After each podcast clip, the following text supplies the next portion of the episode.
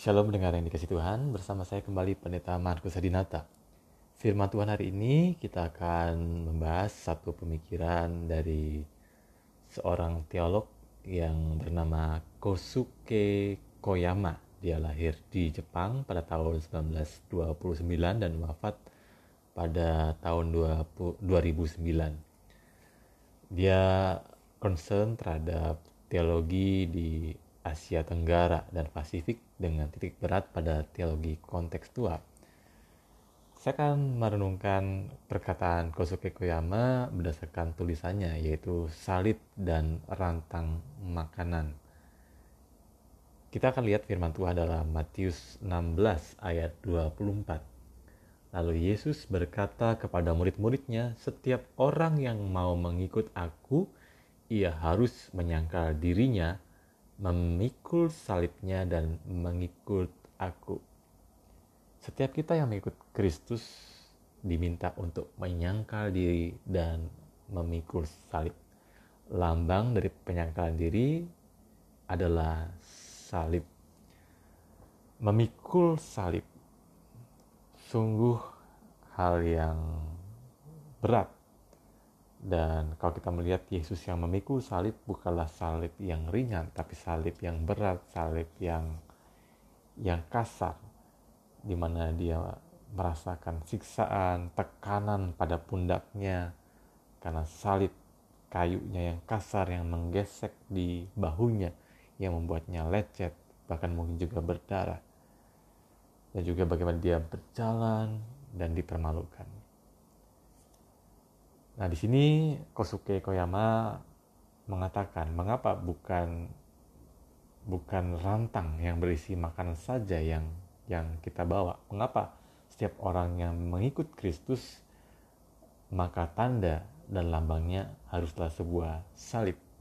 Mengapa bukan rantang makanan yang bergizi seperti nasi, telur dadar, atau mungkin juga ada telur mata sapi, rendang, sayur asam, atau satu dan dua buah pisang. Rantang, menjinjing rantang memang tidak berat, kita mudah kendalikan. Dengan demikian, Kosuke Koyama hendak mengatakan bahwa hal mengikut Kristus itu bukanlah seperti orang yang yang menenteng rantang makanan ataupun koper yang punya gagang yang bisa kita kita kendalikan.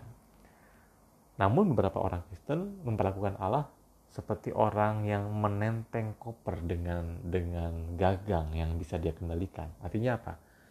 Artinya dia merasa bisa mengendalikan Allah. Bisa membuat Allah untuk melakukan apa yang diinginkannya.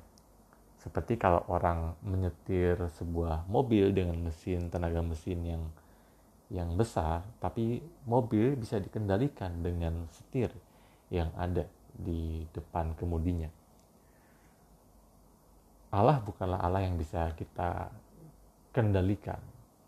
Allah juga bukanlah Allah yang bisa kita atur semau kita.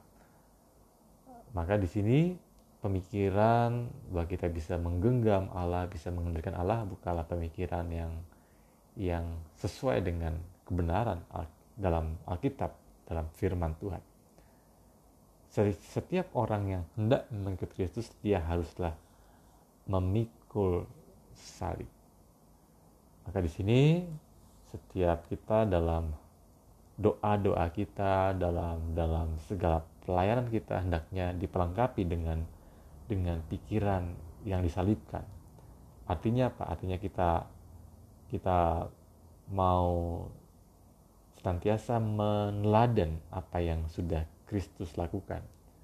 Bukan hal-hal yang menyenangkan kadang yang kita alami ketika kita mengikut Kristus, tetapi justru di tengah-tengah berbagai macam tantangan, pergulatan, ketidaknyamanan, justru di sanalah kita sungguh merasakan kuasa Allah yang bekerja dalam kehidupan kita.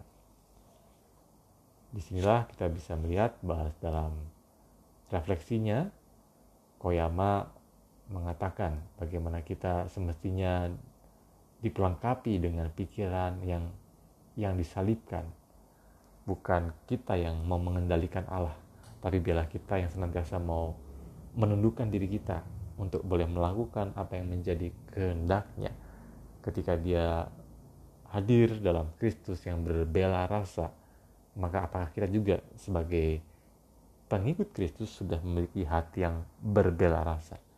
Khususnya pada mereka yang tertindas pada mereka yang diperlakukan dengan tidak adil. Di sanalah kita boleh memikul salib di mana kita boleh melakukan apa yang menjadi kehendaknya dalam kehidupan kita. Amin kita berdoa Tuhan ampuni kami kasihanilah kami apabila selama ini kami senantiasa mau mengendalikan Engkau. Ada kecenderungan dari dari dalam hati kami untuk mengendalikan juga orang-orang yang ada di sekitar kami.